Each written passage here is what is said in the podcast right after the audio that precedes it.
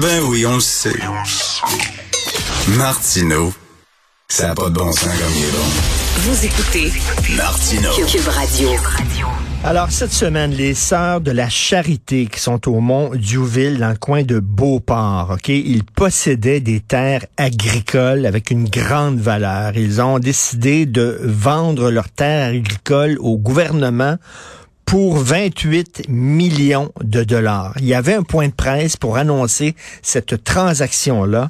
Et il y a un monsieur qui en avait gros sur le cœur, qui s'appelle Jean Simard, qui s'est pointé, qui a interrompu euh, le point de presse. Pourquoi?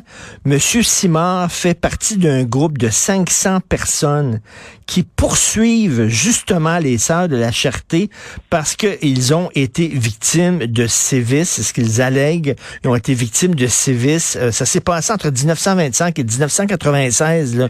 Il y a eu des orphelins qui ont été victimes euh, d'agressions, de sévices physiques, sexuels, psychologiques qui sont survenus euh, à cet orphelinat-là.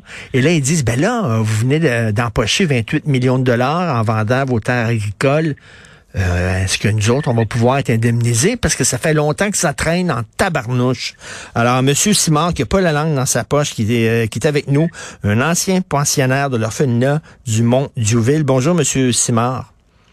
Oh, bonjour, M. Martineau. Ben, vous avez du culot. Bravo. Euh, Expliquez-moi ce qui s'est passé cette journée-là. Ben, merci. Beaucoup de monde parle de courage, là, mais j'avais pas beaucoup de courage en rentrant là. Ça, euh, Il y avait beaucoup, euh, beaucoup de monde, beaucoup de monde important dans la place. Écoutez, puis euh, j'ai- j'ai j'ai pris la balle au bon quand le maire marchand a parlé tu sais, de, de choses floues. Parce que ce que je trouve flou, moi, c'est qu'à un moment donné, il y a des terres qui valent, euh, ils valent plus que le double de ce qu'ils de ce qu'ils ont payé, qui ont été euh, vendus euh, au gouvernement. Puis d'un autre côté, on a des sœurs de charité qui poursuivent le même gouvernement pour quelques centaines de millions de dollars, nous concernant dans la cause du euh, du Mont Diouville. Donc il y, a, y a- quelque chose de, de malaisant là-dedans, puis il y a quelque chose qui qui est un peu immoral dans tout ça. Ben là, votre groupe, c'est près de 500 personnes là, qui euh, poursuivent les Sœurs de la Charité euh, pour euh, bon une, certaine forme d'indemnisation. Ça fait combien de temps que ça traîne ce, ce- ce dossier-là? Ça fait quatre ans a, que j'ai, j'ai personnellement initié euh, le recours collectif. Euh, j'en ai été le représentant désigné un bout de temps, mais il n'y a jamais un problème de prescription au début, là, euh, question d'un mois ou deux. Là. Donc, on avait changé de représentant désigné. Euh, le, le nouveau, il, est, il est en prison présentement. Et ça fait ça fait 36 ans qu'il est en prison pour des crimes non violents. Le gars, c'est un autodestructeur. C'est, c'est le résultat de ce que euh, de ce qu'il a vécu avec les sœurs, de ce qu'il a vécu dans au. Donc, euh, on, on voit que les gens, les gens qui sont sortis de là, les 500 victimes ont écopé de de, de, de de troubles permanents, de problèmes psychologiques importants, euh, des vies brisées. Parce que euh, lorsqu'on parle habituellement, M. Simard, là, de de- d'enfants qui ont été agressés euh, par des gens de l'Église, on a en tête des prêtres. Mais là, c'était c'était des sœurs, c'est les sœurs de la charité qui auraient agressé des enfants, des orphelins. Oui, absolument. Le représentant désigné, lui, était euh, agressé par une sœur sexuellement. Moi, dans mon cas, c'était un laïc. Un laïc euh, qui me battait sauvagement, puis euh, Ah, il demandait que je l'embrasse après, euh, après m'avoir battu. Donc, euh, il faisait ça régulièrement. Il me détestait euh, royalement. Donc, euh, puis cet homme-là, moi, dans mon cas, il a été, euh, il a été condamné au pénitencier en 2010. euh, donc, je suis pas euh, vraiment une victime alléguée comme une vraie victime. Euh, je, je revendique pas quelque chose qui est pas vrai. Donc, euh, c'est ça que je disais hier aux journalistes. Je, je sais pas ce qu'ils veulent savoir en m'interrogeant parce qu'ils veulent m'interroger. Et ils veulent peut-être savoir l'odeur de son parfum euh, quand je l'embrassais après avoir euh, été battu par ce, ce, ce malade-là. Euh, Mais, mais là, ça s'est passé, là, il y a près de 500 euh, personnes qui disent avoir été victimes justement de sévices. Ça s'est passé en 1925 et 1996. Jamais je croirais, Christy, qu'il y a personne qui le savait. Monsieur Simon, que ça se passait, ça? dans l'orphelinat? Ah, écoutez, les autorités, les autorités du Mont-Dioville le savaient à coup sûr parce que euh, dans, dans mon cas, quand on- j'étais battu violemment, c'est une infirmière qui venait euh, à poser des onguents dans mon dos, sur mes fesses. euh. donc, il, y avait comme une, euh, une coalition interne, si vous voulez, là, une, une- une connaissance de la cause à l'intérieur des murs. Là. Mais coudonc, c'était toute une gang de pervers ou quoi? Ah, c'était, pas ordinaire ce qui se passait là. Écoutez, puis quand on parle de 500 victimes, il y en a plus de 500, là, il y en a presque 600. Euh, c'est quelque chose de gros. Ben c'est ouais. quelque chose en même temps qu'on on essaye de glisser sous le tapis. Puis euh, là, il y a eu euh, il y a eu certains interrogatoires dernièrement. Il y a eu un interrogatoire pour notre représentant désigné qui est en prison, qui est interrogé par les Sœurs de Charité par les avocats des Sœurs de la Charité et par euh, l'avocate du CIUS, Marie-Nancy Paquette, je la nomme, parce qu'elle était particulièrement méprisante envers, euh, envers Denis Leclerc et euh, pour en venir à bout, essayer de conclure que c'est un manipulateur et un menteur. Et vous voyez, là, on, on, on, se retrouve dans une situation où on est encore agressé par ce système-là Hmm.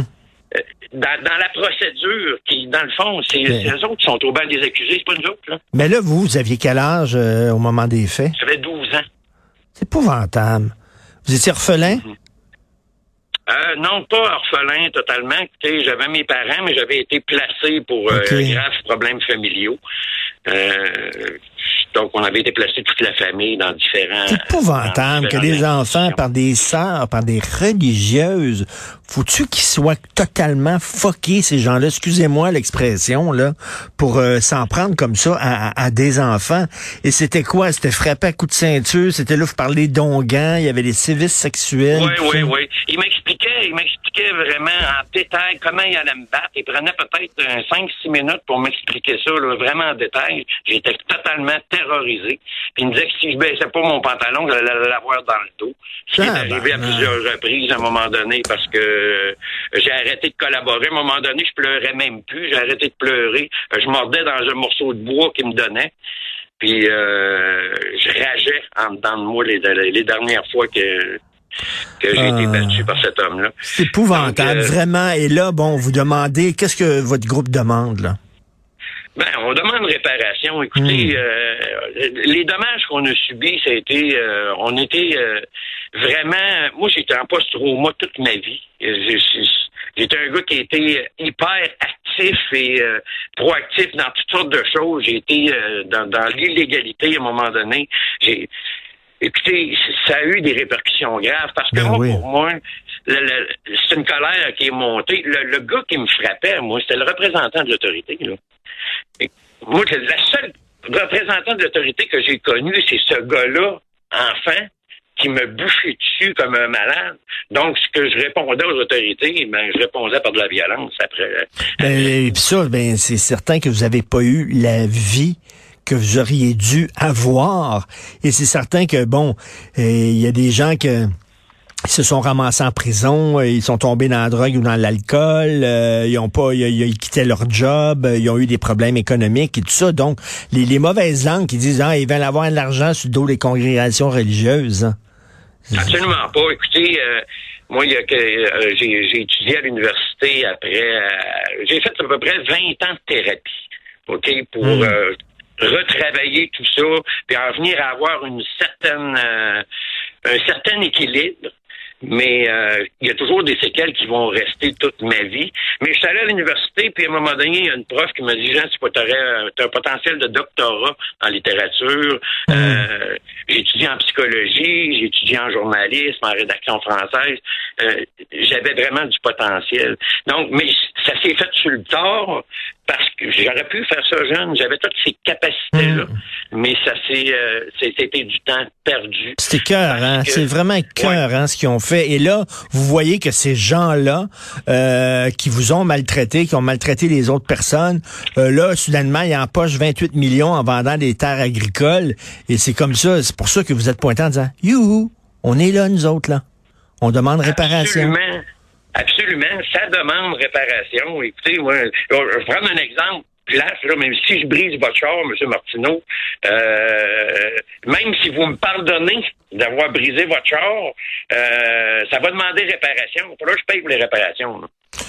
Ça n'a aucun bon sens. Vraiment, là, quel drame. Et ça traîne depuis quatre ans.